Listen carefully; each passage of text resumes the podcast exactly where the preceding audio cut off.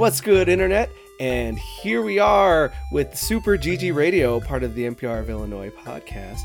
We are here with a special, special episode with a very special, special guest, Jim Stormdancer of Twinbeard Games. Hey, Jim, what's going on? Hi. First off, you you you are a pro, you know you maybe you don't uh, obviously you don't say this but the you are a prolific game developer in your own right jim stormdancer is that the legal name It is. Uh, it is the name that my wife and I picked for ourselves when we got married, because neither of us wanted to be named after the after the other one's dad. Uh, so we just we, we chose a name that we both changed our name to. wow you know that's that's kind of brilliant there are, i've heard more stories in the last like five years of people choosing their own name I recommend it. It's nice. you also build your own kind of legacy there Yeah. Yeah, yeah. you're in charge I, I'm you're in charge of your of your namesake from now I'm on. in charge, and any uh, any appro- appropriation you can accuse me of, I am absolutely guilty of. In that name choice, like it, if if if I was still going by Crawford, that any any sins uh, committed by the person who, who made up that name happened. It, they happened long ago, and I cannot be held liable. But Stormdancer, I'm absolutely responsible for my own destiny. See, that's that, oh, that's brilliant. I, I I know people who have gone, you know, they wanted to go back to say like their maiden name after a divorce, but instead like made up a new one or m- merged like their maiden name and old married name into some amalgamation. Like you can really, when you're, you know, when you want, you can just create your own destiny, and that's that's a really cool idea. Yeah. I think I think that more people should embrace that. Though we, you know, we lose a lineage there, but I mean, you know, do we do we do we need a lineage always? That's what 23andMe is for. right? Yeah. Okay. Yeah. See. Yeah. yeah okay. We're on. The, we're on the right same page there. it's just my I, my my dad plays guitars in old '70s hippie bands. Like that's kind of it for me. It's like that's my lineage. So I'm like, well, I probably don't need the last name. You're right. all right. So getting into the interview now, the. I mean, like that that wasn't the interview at all. Uh, your game development career started with making small games for friends uh, you kind of started by making games you know you thought your friends would like and kind of throwing them at there. They're kind of you know coming up with weird you know quirky one-offs here and there. Uh, how much of that is your is that in your like ethos of your work like in general moving forward? Do you use that a lot to kind of find like your demographic is my friend group and also you you kind of have a, a tendency to like brainstorm these ideas. Is, is that still how it works for you? Well, so there's, I have I have two questions to answer there. One is um, the first one. Hopefully, I'll remember the second one in a minute. Uh, the first one is, uh, I can't remember the first one. uh, how much is the ethos of your work to like to make games that are for your friends Right. Yes. So I, I started out uh, making games with without. the- and So okay, hang on. I should start earlier. Uh, I I wanted to get into the games industry as a teenager and in my early twenties. Um, And I actually did for a brief moment, and it didn't work out. And I decided, like, I'm gonna let this go. Um, and decided, like, this this is gonna be a hobby now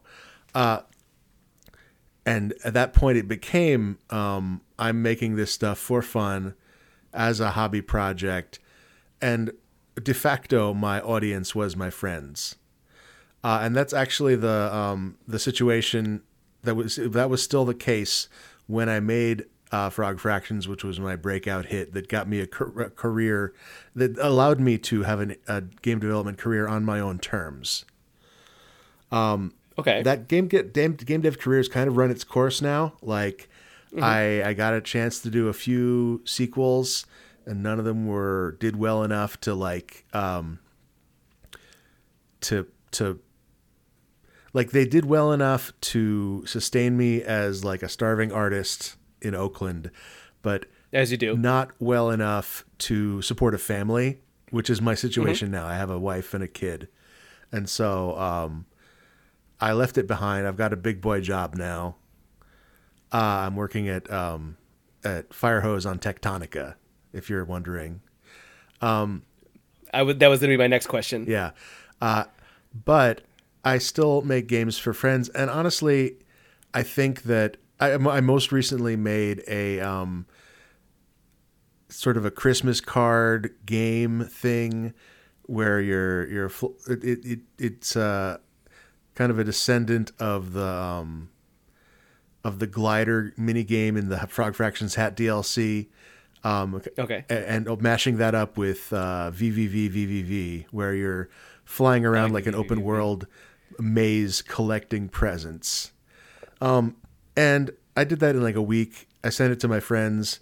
I got uh, screenshots back of the 100% completion screen, which I was like, that's, that's, this is awesome. This feels great. This is a way for me to connect with people, which is what art is really for. Like, I, I feel like so much of, and this infected me as well, like our relationship as a as a species with art uh, is pretty unnatural nowadays, where art is because you you kind of have to ha- art has to be your job in order to justify making it, like in order to have the time to make it.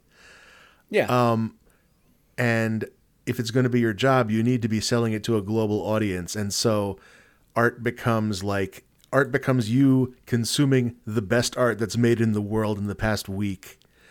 Um, and artists are trying to sell to that global audience. Whereas I think a much more natural human approach to art, like for the purpose of art, the, reason art evolved in humans was for you to connect with your friends and family and empathize with them better and, and, and get closer to them. And I, I've I've kind of come back around to that as like, you know what, this is actually much closer to what art mm-hmm. is for and should be for. Uh, what was the other half of the question? The other, do you remember the? Uh, well, then it was. Um, does the, the do you also like brainstorm a lot of ideas with your friends? Do you ever like you just kind of sit down and like talk to them? Like that was a thing where you would you would talk you would you'd bring part of the game to them and then they would discuss it with you and then you'd kind of move forward with that discussion. mind. Yes, that was specifically. Um, so this is something that I've talked about in uh, interviews about the during the development of Frog Fractions.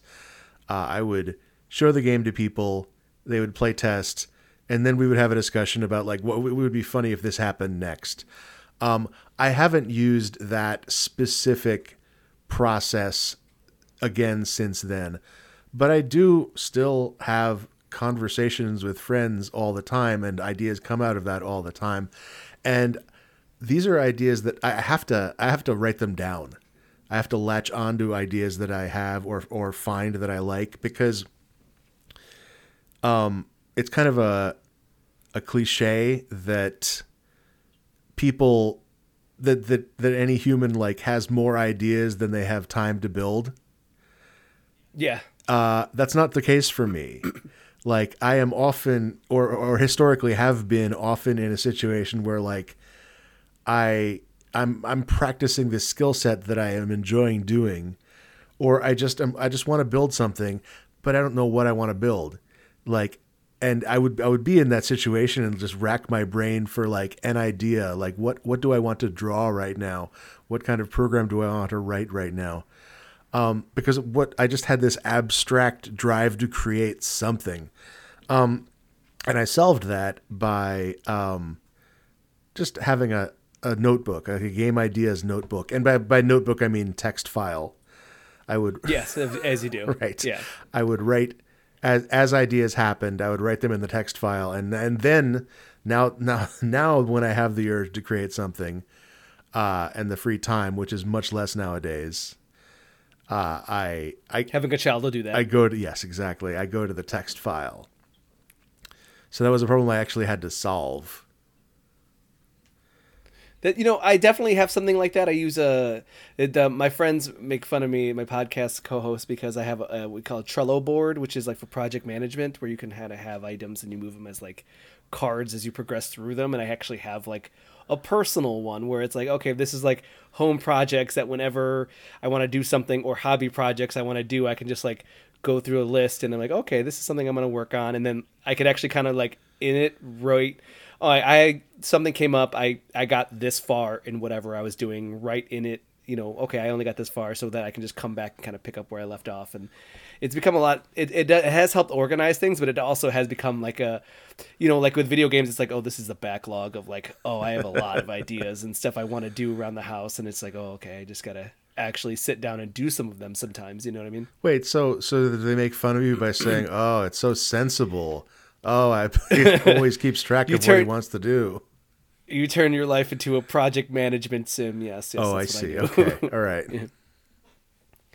Yeah. Did have you uh, introduced the child to video games? Is that like, or have you thought about? Like, I, I know a lot of people that kind of use video games as like they they found development tools and like very like now you see games that are just like essentially organization, but it, by programming by way of programming and like children's games and stuff like that. Have you uh, thought about that with your child, or actually making a game about fractions via frogs? I think that would be fun. I have not. Um, I I haven't been pushing video games on my kid. Like I will like if he seems interested in a game that I'm playing, I will like show him how how, how to move the character around, uh, like what what buttons do what. And he has made Mario jump, but he hasn't figured out why you would make Mario jump. So Okay. like there isn't there isn't that connection there yet. Um, one thing that I am extremely looking forward to. Like he just started um really getting into Legos. Oh, fantastic! Yeah, it's it's a it's a it's a lot of fun. He's building building trucks and building houses and all sorts of things, mostly mostly vehicles. Um and I am looking forward to like getting into like Minecraft and even like getting into simple game development tools with this kid. I think that's going to be where the real magic happens. Yeah.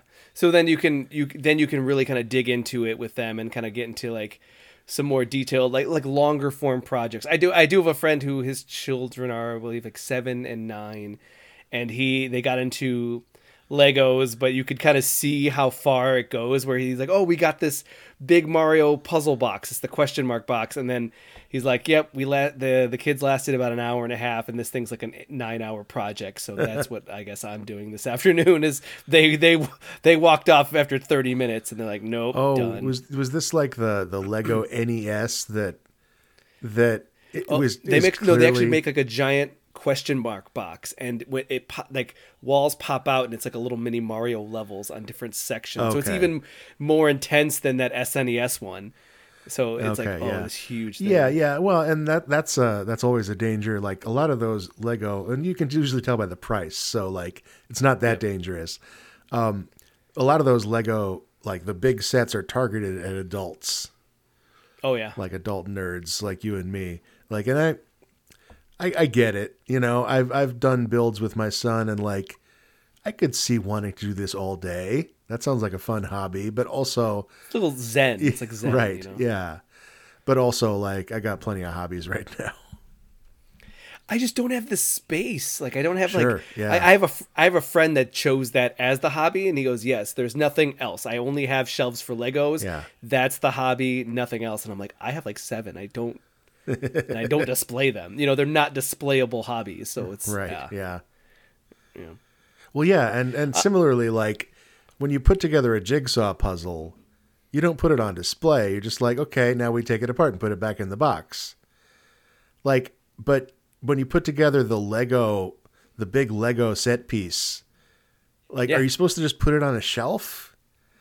They you you buy stands for it, but uh, the way my friend does it is that he has like 10 display sections and once like he's he gets a new big thing that's really detailed that he's like okay well one of these has to go my dad does the same with guitars he only has six guitars but he buys one he buys five a year he just rotates them out into like okay this one i gotta sell this one now because i got this other one so you know it's a way to keep going and have it be kind of go- ongoing forever Sure. Yeah.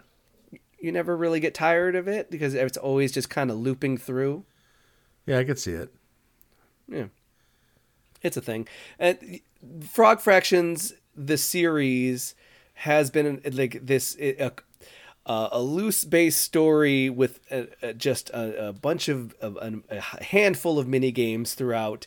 Have I, obviously you said that you kind of make a couple things here and there. Now, were there mini games that you didn't use for Frog Fractions? And is there a chance of like I know I would, and I know several other people who would, at least probably 20 people who would pay for just a Jim Stormdancer mini game bundle. you know, twenty dollars. Well, just put that out for there. like just a bunch of individual games separately. They could just be like ten to fifteen minute games, thirty minute games. I mean, yeah. Uh, it was a Sprexus, the the the, the roommate. Spexris, yes. Spexris. What was yeah, it? Super passive aggressive xenomorph roommate irritation simulator. I, I, you have no idea how often I just want to show that to people. Yeah, yeah. and yeah. I would bring that to like, and, and it's just to have that in its individual. Like, I'm gonna put this on my Switch. I'm gonna put it on you know my PC. I'm gonna put my Steam oh, Deck, man. and I'm just, just gonna hand porting this. just Spaxris to the Switch. Brilliant.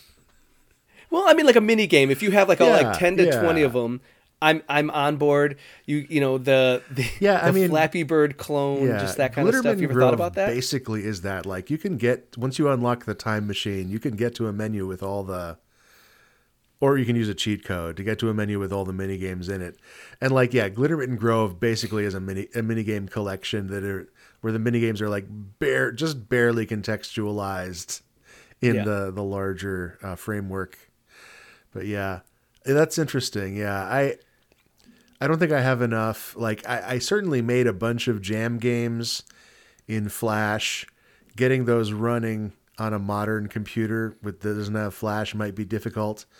Like my more the the I've, more recently I've been working in Pico 8 and I don't think I've mm-hmm. done enough Pico 8 stuff to put a package of those together. But that's something to think about for sure. I, I I I know for a fact that again I have I have some numbers here of people who would say, you know what, let's put them, you know, 15, 20 bucks down and I want I want copies of all of this. And I it, admittedly that's kind of you know, I had found you through the zeitgeist and through your games, but at the same time there was a ongoing uh, conversation with me and my friends in our podcast group that we we're going through series, you know, like, oh, let's play all the Metal Gear Solids and let's play all the, just in a row. And one of the ones for me was the Frog Fractions. I'm gonna go through all of them, and it was right when uh what Frog Fractions kind of three was like on the horizon. Like it was kind of, it was about like I there had been hit like rumblings about it, and then it kind of came out, and I was like, okay, now sit down. I'm gonna go through all of, uh, all of the games in a row, and that's where I kind of was like, okay, I could, th- this is where I, I was so deep into that, you know, the text game and the the shaving game and the all the different you know games and i'm like okay this is where i, I would be like okay I've, I've played all of the mini games i want them all now you know what i mean and it was, it's just a lot of fun and did you plan this as a trilogy or did you think the sequ- did you think of the sequels after the, the success of the first one I did not. I didn't plan it as a trilogy. No, I um. I each each time I added to the franchise, it was like I had to ha- have the the insight of how to make that game first. And in the case of uh, Glittermitten Grove, the insight was uh, to run a Kickstarter without telling people what the um, what the result was going to be. Like Yeah. th- it was it was a the trust me Kickstarter and like the idea that like you could spend the rest of your life wondering where this game is. Uh, that was that and that that worked out really well. Like um, in, in terms of it, it worked out really well at the start, and then right at the end when I actually had to ship the game, it wasn't so great because like like Steam, you know, you know how when Steam likes you, they'll show your game like your, your game's selling pretty well. Steam shows it to everybody because they're like, oh yeah, nonstop yeah, like we're the people are buying this game. Obviously, we should show it to people so other people buy the game. Nobody like if if they were showing people Frog Fractions 2, that game would have sold like hotcakes. But it was Yeah. showing people Glittermitten Grove and nobody bought it.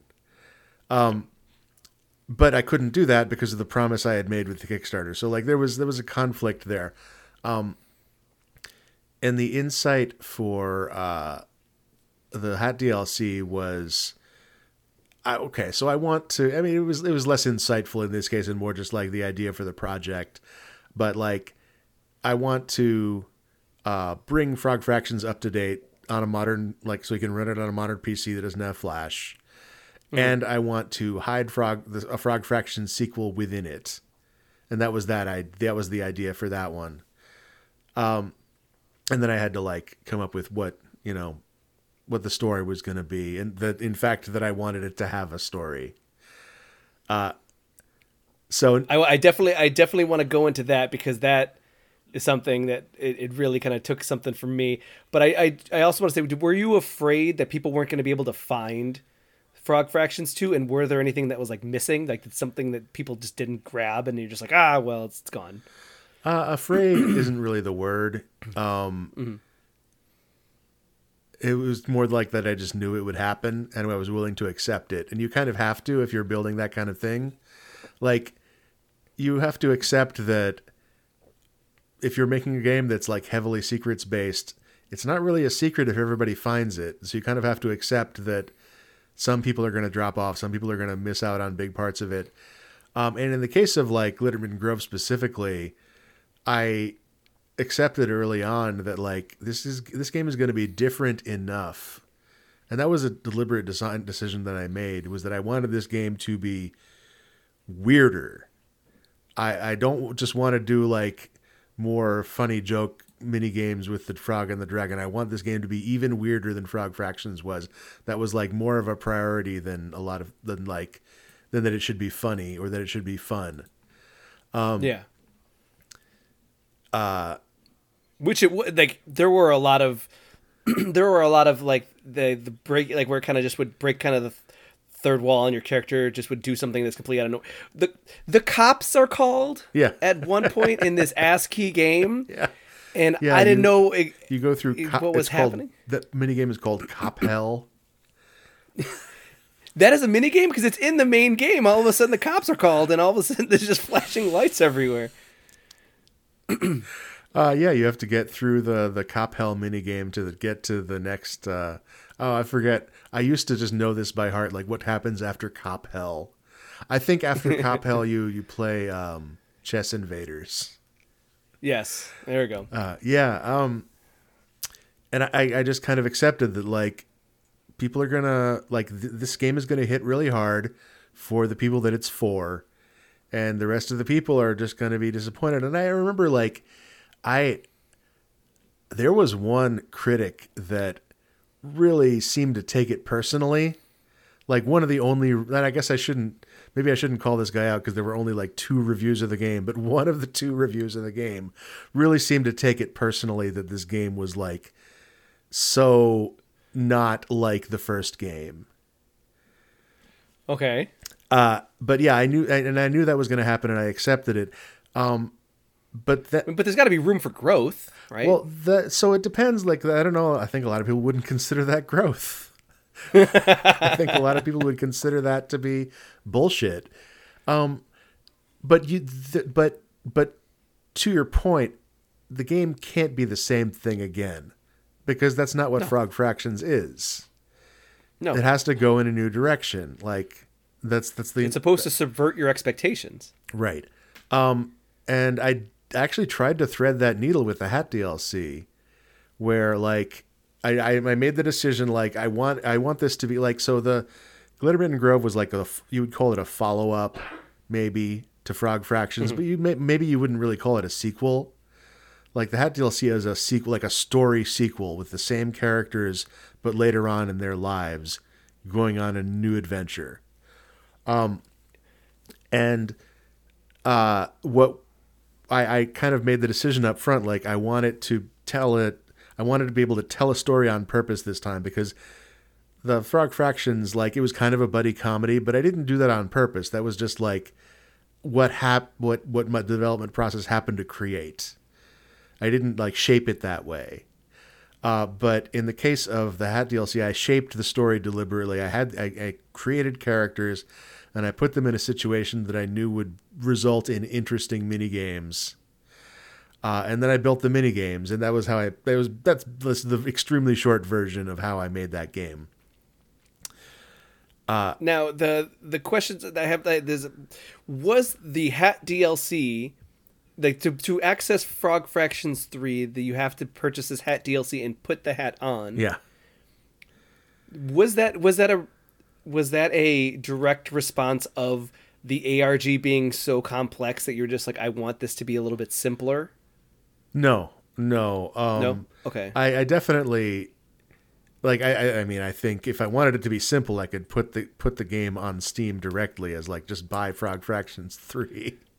Yeah, but you still want to do a little bit of you know Uh, like it- sneaky So sneaky. certainly, I was in the sense of that I didn't want to do anything, and and in fact never want to do anything as complicated as the fro- that Frog Fractions ARG again.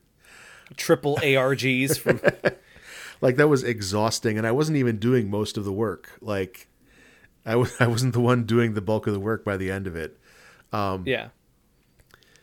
and like it was exhausting and also i have a kid now like i'm never doing another arg like people people whenever i put anything on the internet like i have a i have a podcast called topic lords where i just talk to my friends who have adhd about their fixations that's that's like and and people are constantly like asking if if like there was a weird audio editing glitch in this episode is that a is that a clue is that no, dude, it's just a glitch. I'm never doing an ARG again. I have a kid now. No, it's it, uh, yeah. There's a lot of people. You know, I I kind of feel like ARGs are for people in their early 20s. Like the people who make ARGs are in their early 20s. Like, come on, that's you. You got the time when you're 22 to make an ARG, man. Yeah, well, and I was in spirit. I was in my 20s. I was, gosh, I don't even remember how old I was then. Probably mid 30s, but like that was before I had a wife and kid. And so I was effectively like, like as, as if you're if you're not in a relationship, you're in your 20s. In, Yeah, in you're- spirit. You're only really worried about yourself. You can, you know, you go to bed at all hours. You Right. can do whatever you want. Oh man, I remember like uh, there was a period of that time when like I didn't have the day job. I just had this video game that I had to make, but the deadline and it was like 2 years out. And I didn't have any social obligations and I just slept when I wanted to sleep and woke up when I wanted to wake up and it was amazing. And then I got friends again and then I had to like if I wanted that kind of schedule. if I wanted to you hang, wanna out, with, yeah, if I want to hang out with my friends, I have to be up at a certain hour. It was, I mean, you do, I don't know if you want the like 4 a.m. friends. That's a whole other set of friends. yeah, those are nice. I gotta say, I miss, I miss having that kind of friend. But like, Yeah, I miss- almost all my friends are adults now, and it's like nobody wants to go to the go to Safeway in the middle of the night and like and riff on the novelty breakfast products. Oh yeah, we'd go. We used. I remember college. Me and my friends used to go to the Walmart because it was up. It was uh, all hours. It was twenty four seven. So we'd go there and just watch Christmas movies on their television displays for like two hours. And it's like that was aimless, but also the best. Like one of the best nights of my life. Yeah, that's fine. yep. And when I say nobody wants to, like they all want to, but Yeah. you know, they've got, obligations. No, I, I I always talk about I miss pop-ins. You know, you miss the friend just kind of hanging out and like coming over and like I still I have like two friends left who I go, yeah, you just come over whenever you want, and they actually do it, and I'm like, this is great, this is the best, just like a friend coming over. It's like a Awesome. Jane Austen novel. Like you're you're you just hang out in your window and like looking out your window for some reason, and a friend walks by carrying groceries, and you shout down to them, and like that's Yeah. how that's how people used to get together. I that's how I've met like my best friends. Is that I walked to the I walked three doors down and was like, hey, you want to hang out? You seem like you like cool music. Yeah. End of story. Best friends for life. uh, but so back to the now we're starting to move on to Frog Fractions three, and it had one of the biggest subversions of expectation that I, you know, having gone through one and then two and starting with three, it subverted my expectation. It had heart. Oh, It, it really like. It, it- yeah. I, I made a sad You- dad game. did you? Were you? Was this you saying goodbye to your frog and like frog fraction friend? Was this like the sending off into the sunset, like Indiana Jones three? Like we're, we're you know we're saying goodbye. I mean, I, that's I, mean, I said goodbye to Indiana Jones at Indiana Jones three, Aw. but you know what I mean though. Just that 1989. Yeah. yeah. You know, the characters you'd grown to love, you had Yeah. built them and you had created them and you had written them. And now, like I felt love from those characters. I think with I felt like you were, I felt for you. I was like, oh, he's saying goodbye. Oh no, this is so. this, this feels. This Uh, it- feels. It was not so. It was not on purpose, but I think there was an element of that there because, like, when I got, so when when my wife got pregnant, and I Yeah. was like, oh shit, And now I need to really buckle down. I can't just like make indie games money now. I need to make big boy money. Uh, and so I this was right before GDC, and so I put out the call on Twitter like, okay guys, I'm gonna be looking for a job at GDC. Hook me up with those interviews. Hook me up with those meetings. Um, and I got hooked up with a meeting where like a guy just wanted to fund the next Frog Fraction sequel out of his own pocket. wow. Uh, and so I got this miracle, uh, and it was good money. Like it was adult money. Wow, Um, that's the well, that's real. That's a you you, you shake hands with the person who got you that interview. You say, that was a that was a good that was a good one. a good one. It was a good one. So I got this miracle like stay of execution, you know? Like, oh, my indie games career gets to live another couple of years. Um, and there was always I, I I gave it a slim chance like a slim chance, but a chance that like I would be able to like that this game would be a hit. Uh, and then I would be able to live on that money. yeah, And if that was the case, then that's great. I'll keep making games. But I knew that that probably wasn't going to be the case. And so, like, at some level, I definitely was like thinking about it as like, this may be the final game that I get to be the lead designer on at this scope. You know, not like jam games, but like a, like a, a, a two year project where like there's I mean it's it's not it's not a big game. Like it's I think it's probably smaller than most indie games.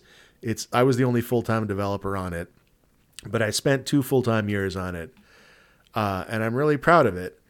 And and yes like I was definitely like I want this game to have like characters and a meaningful story. And I was like I had in my head like I kind of wanted to put my relationship with with my wife in the game. And I kind of wanted to put the idea of how, like uh, Winston was too young to actually inspire the character of October but Yeah. the, but except in the the idea of having a child.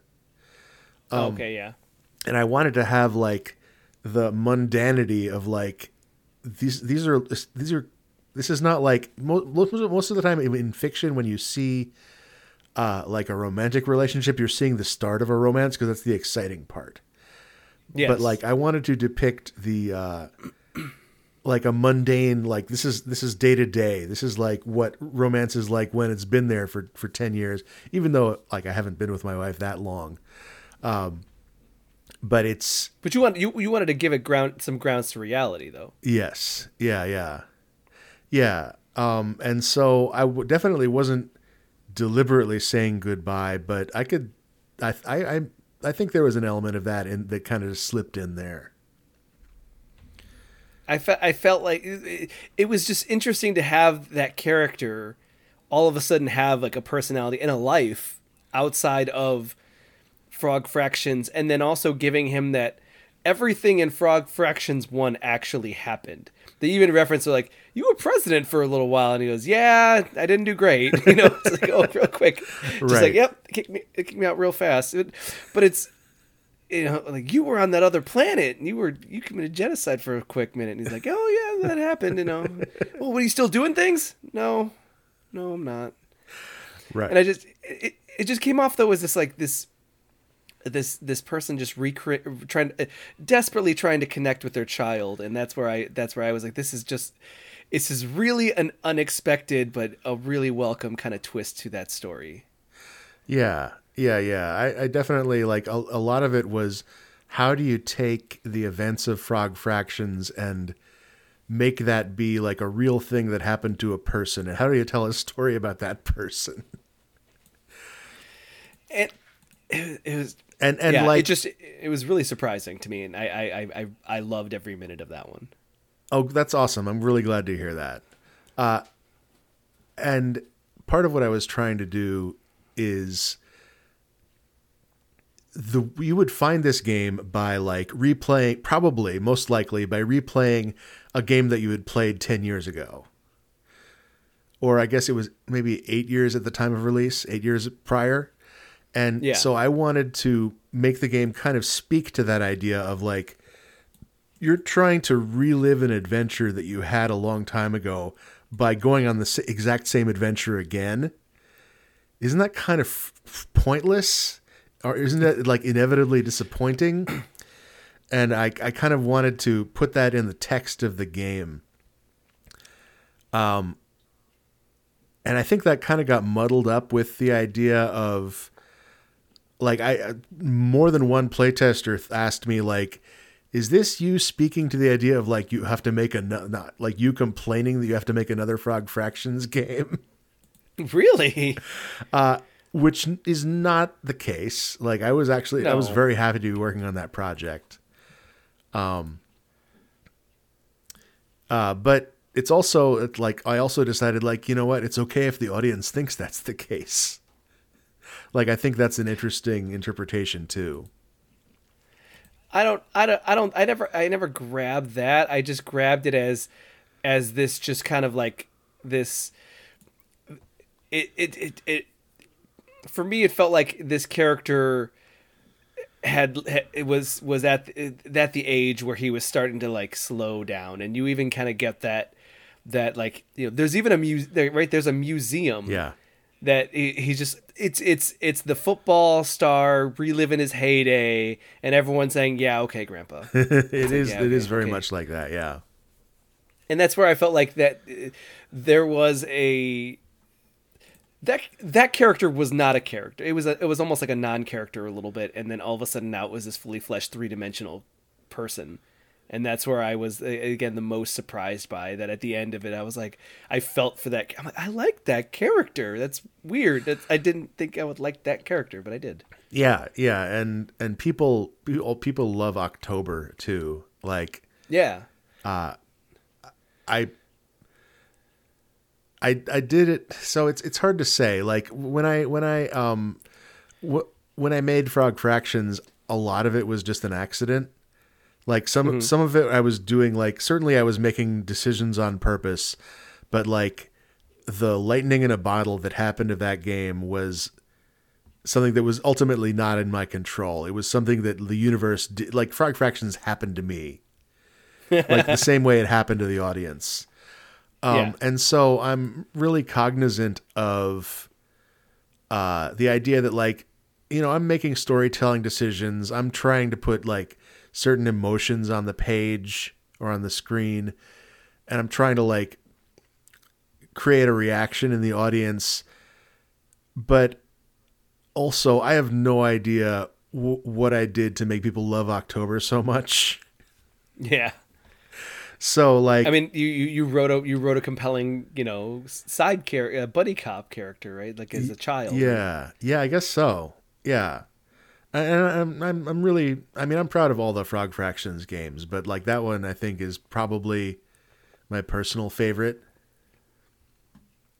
I think that that for me as someone who was going through them in a row, I felt like that one was the full everything came full circle. Obviously 2 being a little bit of an outlier, but the fact that 3 really kind of came back to back back to around uh, back around to every everything in those games mattered even when you didn't think so. And by the end of 3 I was I felt happier having played one and two before, like right away, Yeah, because then it just kind of made it. It gave it context. It gave it a point for me, Yeah. and that's where I was saying that that that's where it was like it. That was it was very surprising for that as like a game that I knew as like these kind of wacky kind of one offs, and then all of a sudden it just becomes like a full circle of actual meaning. yeah, yeah, yeah, and it was it was such a different experience and such a different like when I was making Glittermitten Grove. I was definitely like my my I was saying that my primary driver was to make something weird.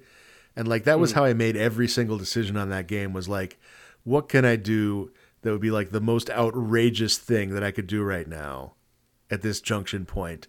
And like you do that for 2 years and that's the game you get. Um and it was such a different experience to be doing something much more like yeah, there's like there's jokes in there, there's weirdness in there, but it's so much more directed. It's so much more like the Hat DLC is so much more like trying to achieve a specific goal uh, and trying to like get get like tell a specific story about about and like trying to have like cohesive characters. It was like very different. It was a very different experience to make, and I have to imagine it's very extremely different to play as well. Like I would um when people like a lot of people a lot of people still don't know there's a frog fractions 2 uh like sometimes i still get that reaction like oh it's out? Like uh, but but i'm constantly talking to people like who even friends of mine who don't realize there's a there's a third game in the series now. Um and i always ask them like if they when they talk about like how they still haven't played Frog Fractions 2 yet, like maybe you shouldn't. Like what what did you like about the first game because like it's I, th- I think you are an outlier in liking all three of them. Mm-hmm. Um I think like Frog Fractions 1 was widely popular. Again, I did not have no idea how I did that. Couldn't do it on purpose.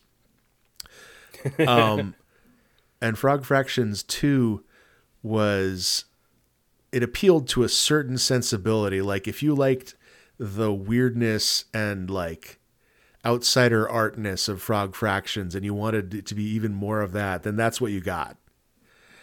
Um, but if you wanted it to be a little bit more of a story, like if then then I would actually recommend skipping. Don't even play the second one. Play play the Hat DLC because that's the sequel you want. I think that the the the the other part of it that that for me was that I really enjoyed like I would I would give people and and you you kind of mentioned this before in, in previous interviews where you you would just sit people down and give them the give them the link to frog fractions and that's what I would do. I've actually brought frog fractions to several friends without like you can't you have two hours you're gonna play this this link and that's the, and we're gonna you're gonna talk to me about it you're gonna talk me through it and we're gonna talk to about it together and I just want to experience your experience with that. And I've done that uh, four times now, and each friend has come back and just been like, "I don't, I don't know what you're showing me," but I feel like with two, you have to commit to the bit, and that's a that's a bigger ask. I feel like, especially yeah. with the length. I agree. Having a two hour, having a two hour, you know, runtime, and a and with three, a, like like roughly a four hour runtime it's a it's a lot less of a commitment for the bit. And i and i actually i well and also the, like there's in in two those mini doing, games though in two yeah. are just in in in frog fractions 2 like there are parts where it gets hard. You have to get good yeah. at the mini games. Uh, yeah. that never happens in front well except the except for the text adventure. The text adventure was tough. but that's just like in that you have to know how to play text adventures. And that's really like it's kind of a like I still think it's amazing that I got people to play to read so much text in a video game. Yeah. like you know, modern audio, well, modern at the time. Um, well, considering that text adventures are kind of a lost art now, right? Yeah, yeah, and even being even be, being able to play them, you have to kind of be a technical person. Uh, and that was yeah. that, that was like it, that was exactly like me. It was me making games for my friends. If I was if I had known a million people are going to play this game, well, actually, maybe then I would have made the text adventure even more, even harder. uh, but like if I if I'd known like if I'd wanted a million people to like the game, I I wouldn't ha- I wouldn't have thought like, yeah, text adventure right here. That's the way. That's the way to do it. but yeah, like I, I, that was a design constraint of um that I chose Flash, for the Hat DLC right? was like oh uh was yeah the, the none of this should be hard. All of this should be like um, either either super breezy or like at the very least like if you have t- trouble with it the game kind of just rushes you through it Yeah. because like you're not here for a challenge you're here to experience this story or at least that's what i'm hoping for Yeah, and I think that that's where that's where I think that like I, I feel like the two is a bigger ask, but I also feel like there are there are some really high highs in two where you get those mini games that are just so like I, I've expressed to my friends that uh, like I'm playing this game where I'm I'm I have to sing into my microphone at a certain you know a certain pitch, and then what are you playing? And, Yeah. and then I'm and then I'm shaving you know I'm shaving the president, and that was kind of crazy. And then it's like what are and even just me trying to tell people about the what was it Invader Chess? What was it the i think uh, if i remember right it was chess invaders Chess Invaders. That is, I want to play. Did, did that because you said that you had worked with somebody who that was their their actual project was that game. yeah i don't think they Did ever cr- yeah i don't think they ever finished it um i'm And sure I want that. yeah I want that in and of itself. I want Chess Invaders. That it's a real time active chess game. Yeah. and each It's- it's and You awesome. can't. Uh, and, you can't do that like in person. You can't have timers per piece. That doesn't work. oh man But that's what I want. Yeah, uh, that was that was an incredible idea that worked out really well, and like I really do hope that they eventually uh, make a make a more elaborate version of it. I, I would I would love to see that. The my podcast specifically is about finding like these beta tested early access pre-release demos but a lot of itch.io or even uh, game jam games and we're finding like there was we just found one last year that was called shotgun king and it's chess but the pieces also like some of them have guns Okay, and sure. you could just you could just blow some of the pieces away and it's like oh these are like it, but it's like very it's a very spec- like specific set of rules that you can use these you know in these cases so it actually became a very difficult version of chess that had this extra mechanic and it just just finding these different ways to take uh, a very normal game mechanic and just kind of flip it on its head that's where i always found your mini games is just these more interesting just like oh just a little twist it and then you have something completely new and that's that's crazy yeah, to think about. yeah, yeah. Glittermitten Grove was really, in many respects, just a compilation. Like before I made, I was I was working on that project. I was doing game jams at least like maybe maybe at a pace of like one a month. Uh, usually with the result going on my website just as a flash game. Um, and Glittermitten Grove was really just like, you know what? Just take that stream of jam games and put them all in one game Yeah. uh, together. Uh, but I would say that that's a even that kind of has a different ethos than what I was doing with Frog Fractions and with the Hat DLC. Both of those had um, they were much more straightforward homages to existing games, like all the mini games Yeah. were. Like that was that, that it wasn't a, a decision that I made deliberately for Frog Fractions, but it was with the Hat DLC that like every one of these mini games um, should have a a known like existing game that Counterpart. I'm that I'm yeah, counterpart yes that I'm modeling it after. And that does a Yeah. bunch of things in terms of the game design. Like it, it makes it so that tutorialization is easier because the player there's a good chance the players are either played it or at least seen it. Um and b it means i don't have to iterate as much in terms of like in order to make the game fun because i have the model to work from. And so it was really like just uh, like a design shortcut um to to get like how do i get uh, a game off the ground that's as fun like that that's that's fun enough to keep the player interested so that i can keep telling this story um and that's a very different kind of experience from Glittermitten Grove, which was more like, no, I'm each of these mini games is itself a gameplay experiment. Like I'm I have to iterate and find the fun myself on this weird idea. And th- as a result, that means like the player also has to like ex- explore these ideas with me. Yeah, the, the- you could you could definitely see a little bit of the difference there, and uh, I again it doesn't each each one is just a, a, a classic. Um, you've and you've kind of created these these series of games have expanded into ARGs and multimedia content. Like you said, you've made like little like short videos and you know Yeah. introduce these little different mechanics into other indie games. How does it feel to see like others kind of follow in your footsteps? I know you're not.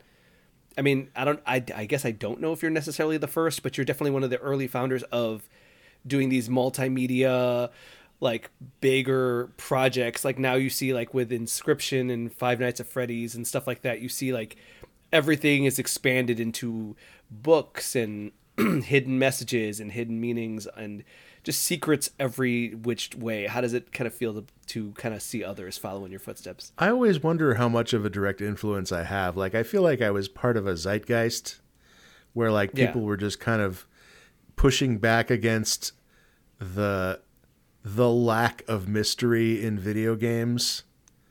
Like, absolutely uh, like braid yeah, that was another example. Like the the um the the no clip guys had a pretty good documentary about mystery in games that had both me and Jonathan Blow in it. Not that we ever talked together. I believe the the uh, Derek Yu was in there as well to talk about Spelunky, but it was a pretty good documentary that I enjoyed being a part of about mystery and games. Um yeah, I think I was just kind of part of the wave there. And I, I but but there are definitely like moments where I wonder like how direct an influence was I on this particular thing, you know? Like for for example, I know that um the Frog Fraction series is a big influence on Daniel Mullins, who made Inscription, for for example. yeah And then there are cases like I was approached at GDC by somebody on the Fallout 4 team who had said that like I, I don't remember exactly what he said, but it was something along the lines of like the the creative director on this game made everybody play Frog Fractions. And so like one of the things Fallout 4 does is um the there's a big section of like there, when you open up the map screen on that game, it's a big square, and you think like that's this the area of the game world. Uh, but then like at one point of the game, you like go outside the square and the map pulls out, and you see there's a big chunk off there that you didn't know was there that you weren't that that in the game world is is bigger than you thought. And I look at that and I think I bet that was a Frog Fractions thing that they were thinking about, and that's cool. Like that, but again, like I, I haven't, I don't have any insider information there, so like, I don't know. Maybe they they came up with it. It's not like I'm the first person to have the idea of like fooling the player into thinking like one thing, and then it turns out another thing is the case. Yeah. I did I did want to ask about inscription as you had made some comments about how it didn't you didn't quite jive with you as much. Yeah. And you kind of ref- you were like, "Oh, I'm sorry for some of my games based off of that." Yeah, well, it was just like I, I, I never played Magic the Gathering. Like I never got into that game as a teenager. Me either. and as a at all. result like i had a really hard time like the things that were obviously supposed to be easy in inscription were not easy for me and i had a really hard time with it. Um and i i and that really like was a kind of a sharp pang of empathy that i suddenly had for people who like uh, you know, people who didn't play ZZT probably really didn't like Text World. yeah, yeah, yeah. You know, it's it's it's hard sometimes when like you when you get into like a game that's there's a lot of games that are in the zeitgeist that are I just I have getting older, being you know you know being in the position we are in, having a family. You kind of you have to start making some tough calls, and there are definitely like genres where a game will come out and everyone's like, "This is one of the best games of the year," and I'm like, "That's awesome." Not for me, Right, yeah. And, And I and I'm, I'm very happy the- for you.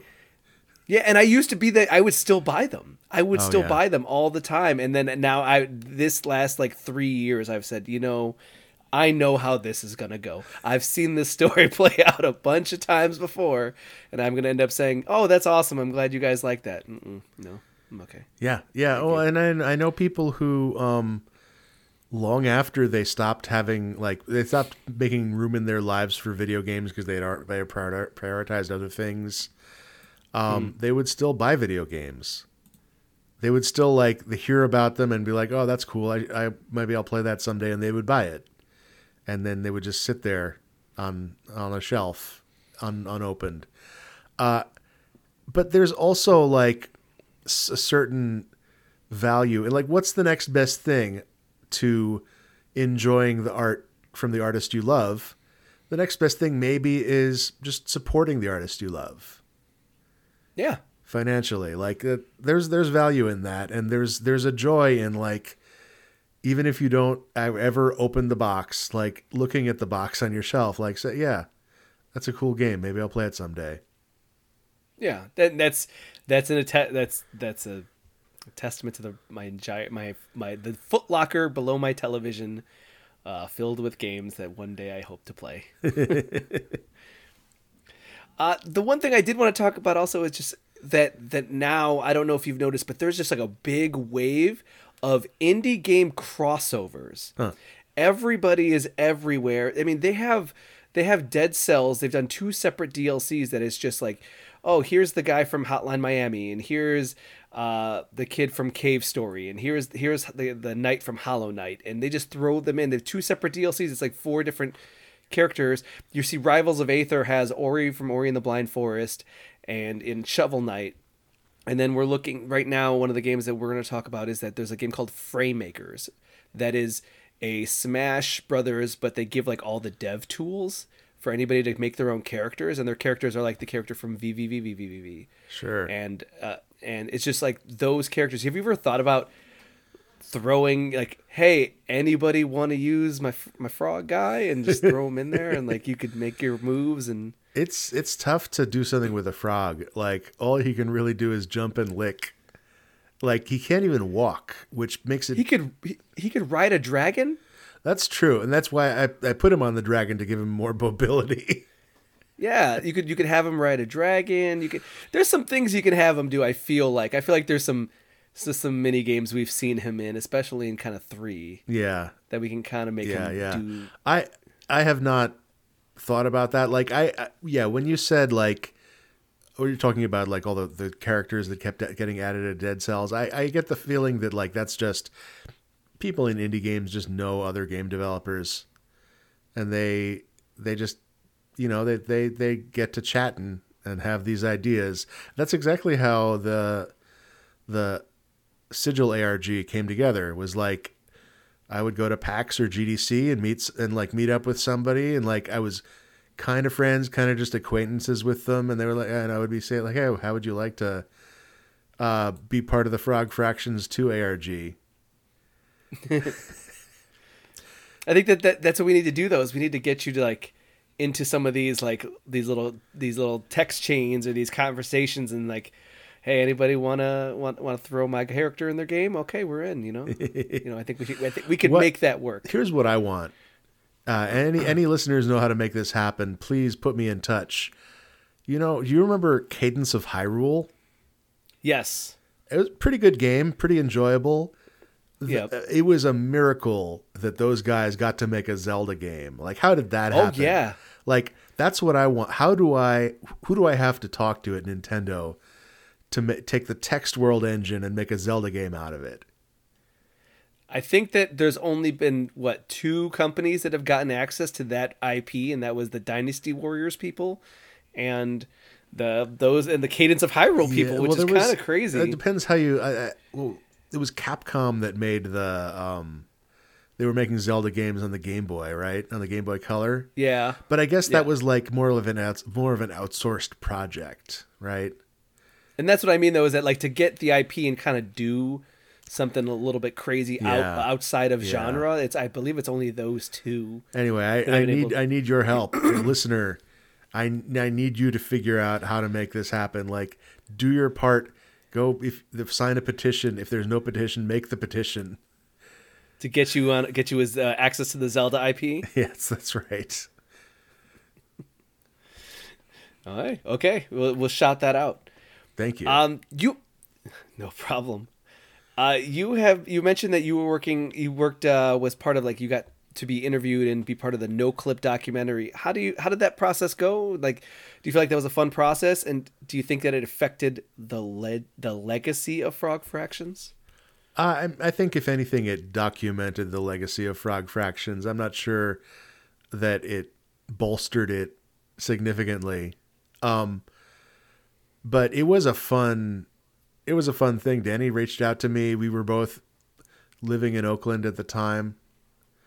Okay. Um, and uh, we we picked a place to do the interview, and I, they asked me some questions, and I I sat in an extremely uncomfortable position because That's how you do it. because of the background they wanted to have.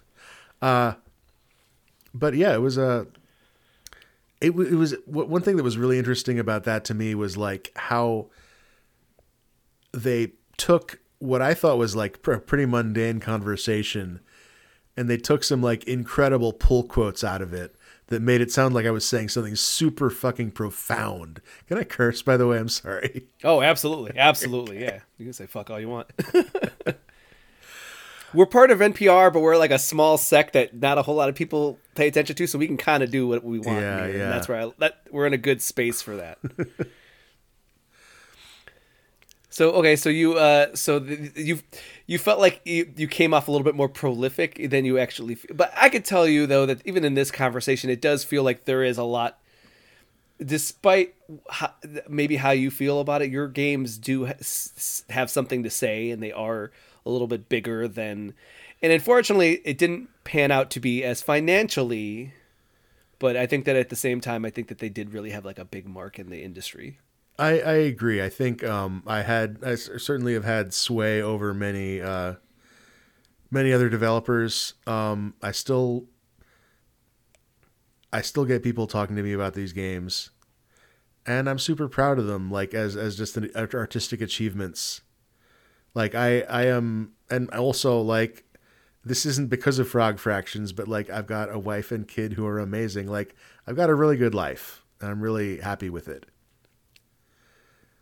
That's what matters, really. And even what you said about your, your art, and even it doesn't matter what you create, but how you about creating it to speak to you, the people that you love, and kind of express something to them.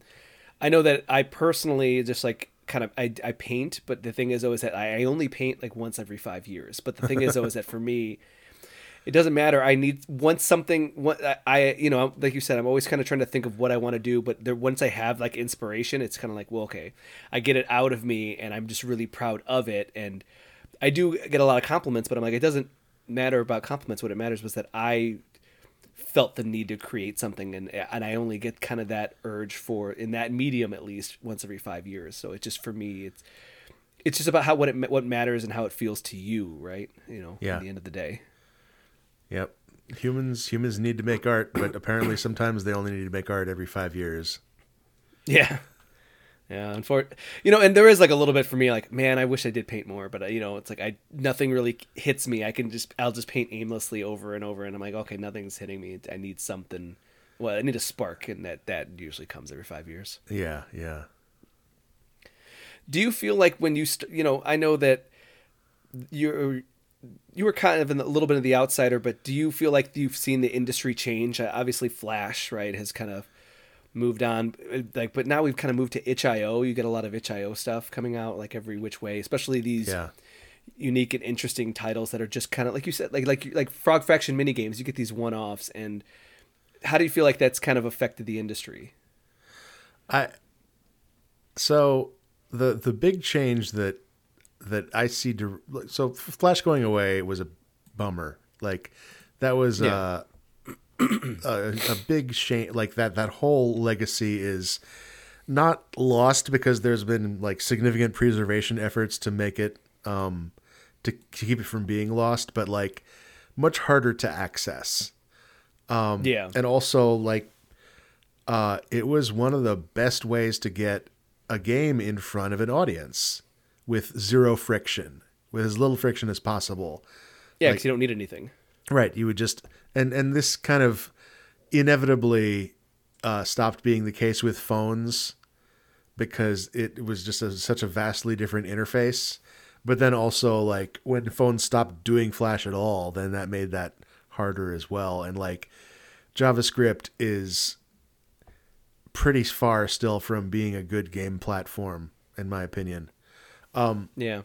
But the the big change that I think it, the, the maybe the biggest change to indie games, in my opinion, in the past ten years is that there are just so many so many more of them. There's so many games now, and that's a a tribute to like both how many people want to do it, but also the tooling is so much better now.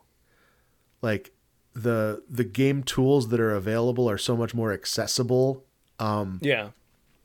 That like you can sit down with no programming experience and ship a game just by putting the work in. Uh and the the outcome of that is that it's actually much harder to make a living doing it.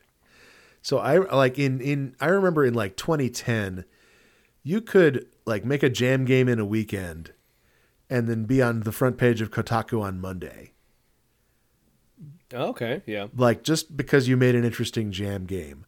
Like there was a there was a Bennett Foddy game called Too Many Ninjas, and it's like the it's it's not a in, like a fun, interesting game like QWOP, which was also I believe a pretty fast jam game that just hit it big because like there just weren't that many. It, it- you know, it's a good game, but there just weren't Yeah. that many games then.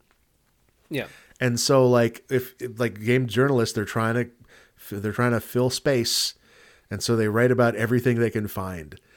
Uh but like Too Many Ninjas was like just a like a really simple arcade action game, like single screen action game. Like imagine if Frog Fractions not only didn't have all the mini games but didn't even have the upgrade system like that. Uh, and, I remember that being on like the front page of Kotaku. Like, here's a fun fl- game you can where you kill ninjas with your sword. Uh, and nowadays, like, and like when the, one of the things that attracted me to making indie games is that it it's it was so much at the time about interesting game designs uh experiments in game design game design like innovation like uh and and in the past 10 years because of the the the huge glut of product on the marketplace and because people have to make decisions about it with so little information Yeah. they that they like so much more of the focus has become like does your game have impeccable art direction? Uh, if no then you're just like no one even looks at it. Like you need that you need perfect art like an interesting really good art style to even be like considered and there are, there are exceptions like um like Vampire Survivors is the big one from last year. That was a breakout hit, Yeah. and in part, in part, I think that was like a a Flappy Bird kind of a situation where you know it's a good game, but a lot of the appeal of that game is that you're playing a meme. Oh yeah, absolutely. And and and the there you know the, the other part is that like a lot of indie games I've I've heard of like stories where to like you know you were saying before like it's really hard to get to the front page of Steam and like even stay there for longer than like 15 minutes. I've heard stories of uh, Nintendo had to crack down. Uh, there would be an indie game that would come out. They would charge sixty dollars, but then drop it down to like six dollars, and then have like a, this giant percentage off sale. So when you go to the sales tab, it gives you like the highest percentage off, and you got this indie game that no one's ever heard of. We're like, oh, it's not that much, and, and also it's super discounted, perfect. That's And- really funny. but they were do like people were doing it in mass and then they Nintendo had to start cracking down like you can't get that low that quick like you're eh, like you can't be day one 90% off that's not how we're going to let you do it now you have to be out for like a year or something like that so there became harder rules but like people were trying anything to kind of get to that front page get to the discovery that people needed to to even look at their game Yeah, well, and that's the. I mean, I think that's a, a testament to like how bad game discovery is these days. The the way to handle like, and I'm not seeing significant movement on any of the major players in this direction. The way to handle that um, is better ways to connect the players with the games that they'll like. Um, yeah. Like Steam has a lot of information about what games you play, and like, uh, I still get like, oh yeah, you you'll probably like Grand Theft Auto, you know. Yeah. No, I've curated mine enough that there are games that someone will say like, "Oh, you might like this game," and I'm like, "Really?" And I'll search it on Steam, and it'll actually pop up. and It'll say, "This was excluded from your preferences because you don't like these types of games." And I was like, "Good call. Okay, that's all fine." I mean, my friend said I like it. I look at it, nah, not my thing. Good call, Steam. And they they're working on that for Steam, but yeah, PlayStation the PlayStation Store is a mess. I don't know if anybody really goes to the Xbox store as, as much at all. I've, I haven't heard much hide or hair of an Xbox store, and the Nintendo store is is confusing. Yeah. it's confusing. I mean, I, I think um, this is one of the biggest problems facing like someone trying to sell into the global art marketplace now. Uh, I worked on a, a game. Um, I worked on the the Kickstarter for a game. It wasn't even the game. It was um, a uh, a a sequel to a game that came out in the 80s. I don't know if I'm allowed to say what game it was. Um, And I worked on a prototype for it with the intent of the prototype being um, used to make the the crowdfunding video for the for the the crowdfunding campaign. Okay. And the campaign went live, and I tweeted about it, and like the tweet got like two likes, and the campaign got no basically no money. And I have talked to many people since then who uh, expressed their love to me apropos of nothing of like the that original game. It just came up in conversation. I was like, "Oh, did you know about this crowdfunding campaign for the sequel?" And they were like, "No, I definitely would have given lots of money to, to that." And like, I think that game in the '80s sold like hundred thousand copies. I bet you know 10 20% of those people would be interested in a modern sequel. Yeah. but th- they're not on a mailing list. They're just in the world abstractly. So they're somewhere in the world and like there's just no way to get to them to inform them about this this product. Like i um so i love the game a short hike. Yes. Uh, and I recently found about, and this this was only like a couple of months old, so this is not even that egregious a situation. I found out about a game, about the game called Little Gator Game, uh, okay. which is Yep. basically a short hike with the serial numbers filed off, um, and also just larger in scope. Like it's a it's a bigger game, like a longer hike. Uh, and the fact that like I, I would have first of all I would have expect I've talked enough about a short hike that I would just expect people uh, uh, my friends to tell me about this thing you know Yeah. w- why isn't steam shoving this game in my face like I am just I'm exactly the audience for this and it's just not there. It's it's it's not getting recognized or noticed. The that that's kind of where that's where at least where we try to stay with the, with our podcast. is just try to find those ones. I I was looking up one of them. There was there was one that I actually I was going to tell you that uh, is it's the vibe of a short hike where you are but you're climbing and you mountain climb. Your left hand is the left trigger, uh, left stick, or not the left stick. Um, your left click, and your right hand's the right click, and you just climb up a mountain in this nice little frog-filled village. and you're and it's the music, it's the same, and it's very similar art style, but it's first person, and it's just like a real relaxing vibe. I was trying to find what it was. Oh, uh, Valley Peaks. that's interesting I'll definitely look that up That's on. It's in on. It, it's on itch.io. It's not. It's not out yet, but that one is. sure. I've been keeping an eye on that one just because it's just so relaxing, and it just reminded me of a short hike in this just this little wilderness environment. yeah That yeah, and there just needs yeah there needs to be more exposure for a lot of these types of games, and sadly there just isn't. Um, but you know we've been kind of going for a while, so I do want to kind of start hitting the the the final kind of notes here sure sure you, you started a Patreon podcast called Topic Lords. Can you tell me a little bit about that? Yeah, uh, Topic Lords is a show that I do weekly. It comes out Monday. Uh, Okay. where every week I get on two different guests, uh, and I each of the guests we we all throw topics in the bucket, Okay. and then I, I start the show and we discuss the topics, and then after about like an hour, we stop. And that's really just that's the thing. That's the whole idea of the show. Topics could be anything you think would be an interesting conversation. Uh, and so in in many respects this is just like me documenting fun conversations that I have with my friends. okay. Uh, it, it, I, one of the listeners, uh, asked me like, why is it that all of Jim's friends have ADHD? And I really do think, I really do think like there's a lot of hyperfixation going on where like someone discovers something interesting and they want to talk about it. And so they talk about it on my show. Oh, perfect. yeah. Um, You get you to give them an outlet for that. Give it. Give me. Here's the rant. You know. Yeah. Go go for it. Yeah, yeah.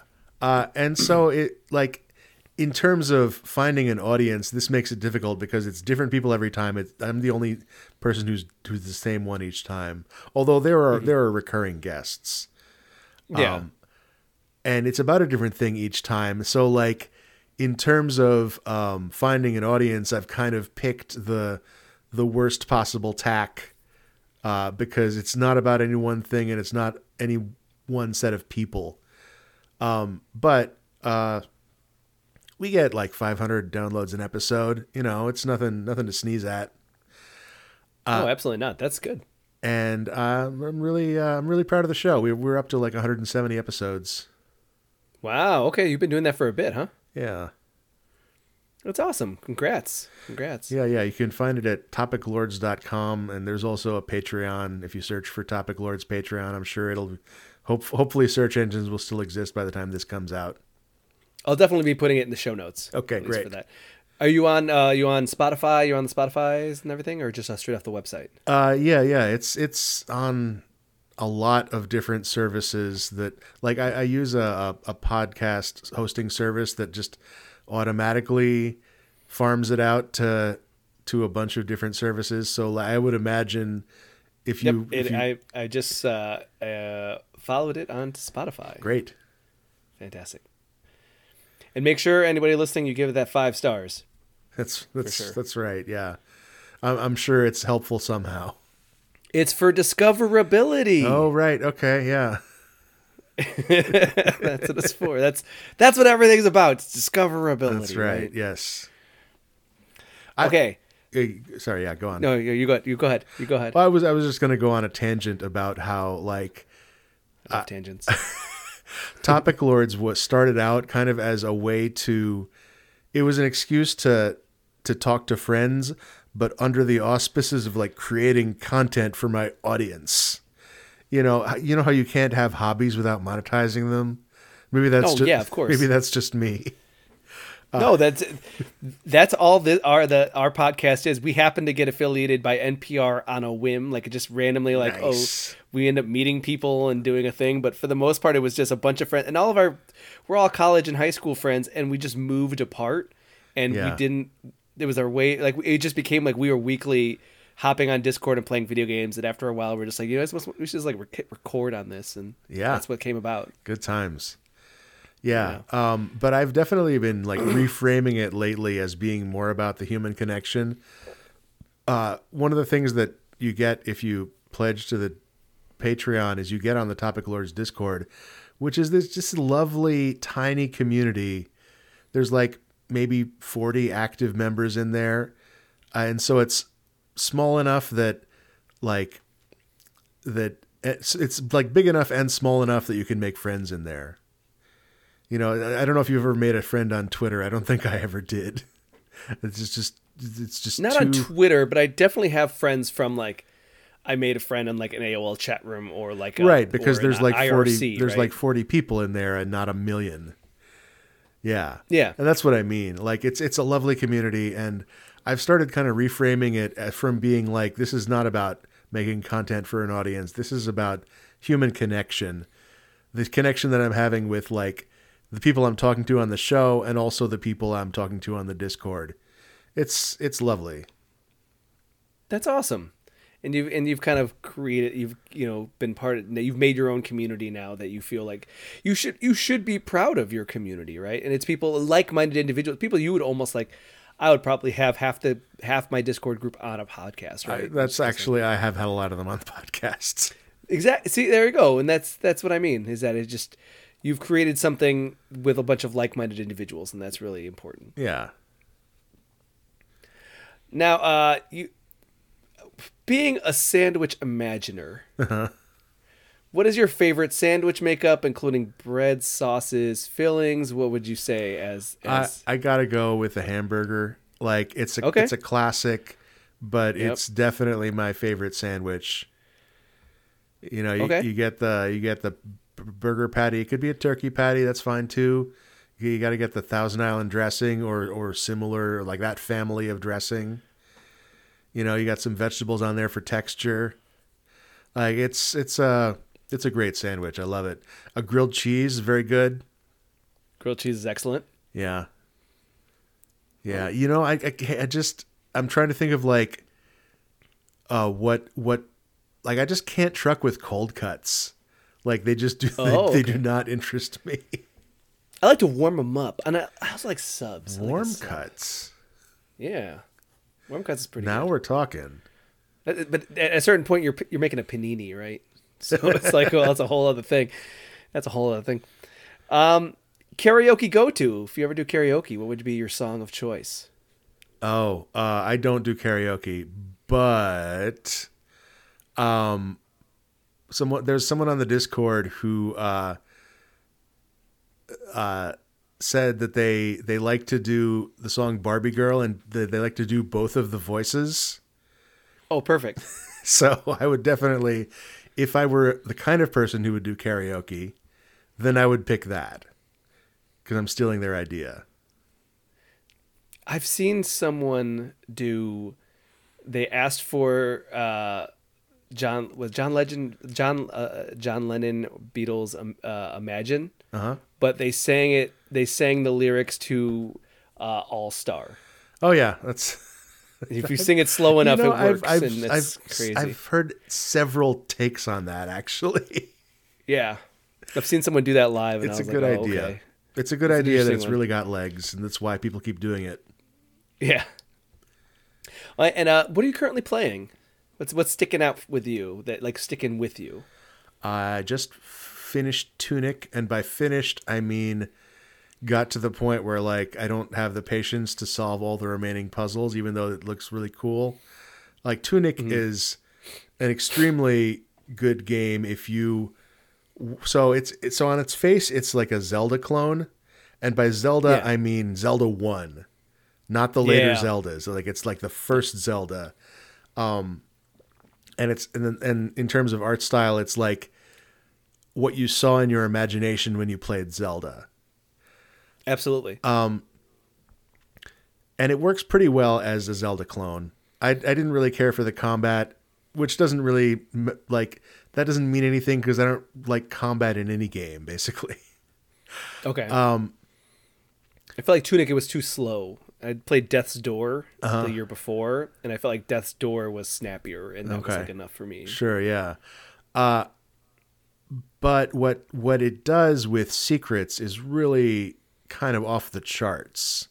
It incredible. Like there are all sorts of like weird touches in Tunic uh, that seem like they're just kind of one-off things that that after you've played this game for like eight hours, you you start realizing what that each of these things is actually meaningful and important to a larger puzzle that you didn't even know existed. Yeah. It it all adds up to something really beautiful and and it goes deep, like way deeper than I was willing. Like it goes into ARG territory, which is why I was like, okay, I've gotten all I'm going to get out of this game, but that was awesome. Like uh it really it, I was really impressed. I definitely went back, but I I, I definitely did not find figure it out organically. I, I kind of looked up what they were doing with the with like the overall like you know kind of like you have to start doing weird inputs in weird places button like Yeah. and I once I understood that then I was kind of able to do it, but it was I definitely looked that up because I was so I was so intent on like trying to figure out like what were they trying to say with some of these symbols and meanings and then I was like, oh, okay, I see that they are inputs and you're, you know this kind of thing. So Yeah. but I, I it, it definitely was like just the just the the layout of the world itself is just so intricate. Yeah, it's really well done. It's really just a incredibly like and I think it took like 7 years to make. So it makes sense that everything is just so. Cuz Yeah. they, they certainly had the time to make it so. Yeah. It was it was known as Zelda like a fox for a long time. That's They had that URL for a long that time. that's too. pretty good. That- Yeah. I could I could see why they changed it though. Oh, le- no, legally, yes. legally. There's a lot of legalities there. uh, anything else you're playing? Uh, I just started Little Gator Game. It's uh Yeah. I already talked about that though. It's pretty good. It's uh I, I don't know. I was a little disappointed and like just how how how talky it is. Okay. It's it's much more like JRPG style story storytelling where you're sitting through cutscenes and there wasn't like a whole lot of that in uh in a short hike. A short hike is more like you can Kinda walk up point. yeah, much much more concise storytelling like and you you might walk up to somebody and have like a short conversation with them but like it's something you're opting into not something you're forced into Yeah. uh, but it's still it's still charming and enjoyable uh, and i'm always playing the new york times crossword Wow. Yeah, okay. dude. That's impressive. is it How often do you finish? uh, almost every day Um, okay. Yeah. Then yes, that's very impressive. that's awesome. Okay, uh, that is kind of everything that we have uh, over here uh, at Super GG Radio, and we've kind of been go- we've been riffing for a while, actually. Yeah I, I hope I hope I didn't take too much of your time here. oh, it's fine yeah is this a long episode of your show Uh, not for my show, but you know, interviews with guests can kind of fluctuate here and there. yeah yeah But I uh, do want to thank everyone for listening. Uh, I'm Alex, uh, one of the hosts of the Super GG Radio podcast of NPR of Illinois, and with uh, Jim Stormdancer. Jim, thank you so much for your time and incredible insight. Uh, where can people find you? Uh, so I um, I stopped using Twitter. You can still find my account there, um, but uh, I haven't been using it very actively lately. Uh, but you can find me on the Fediverse at let me let me look this up actually because I don't totally remember the um, The Fediverse? uh, yeah like Mastodon.com. Oh, okay, okay. Yeah, yeah, not okay. not the cheese cheese universe. Uh, it's uh, at mogwai underscore poet at mastodon.social. You can Okay. find me at co- cohost.org slash mogwai dash poet. Um, you can find my games at twinbeard.com and my podcast at topiclords.com. So I think that's I think that's that runs the gamut. And I assume patreon.com slash topic lords. Uh, that's correct. Yes. awesome. I want to make sure to shout that out for you as well. Thank you. All right, and uh, that's everything from us at uh, Super GG Radio. Yeah, so thanks for uh, having me on. Well, thanks for being on. All right, good night, everybody. Night night.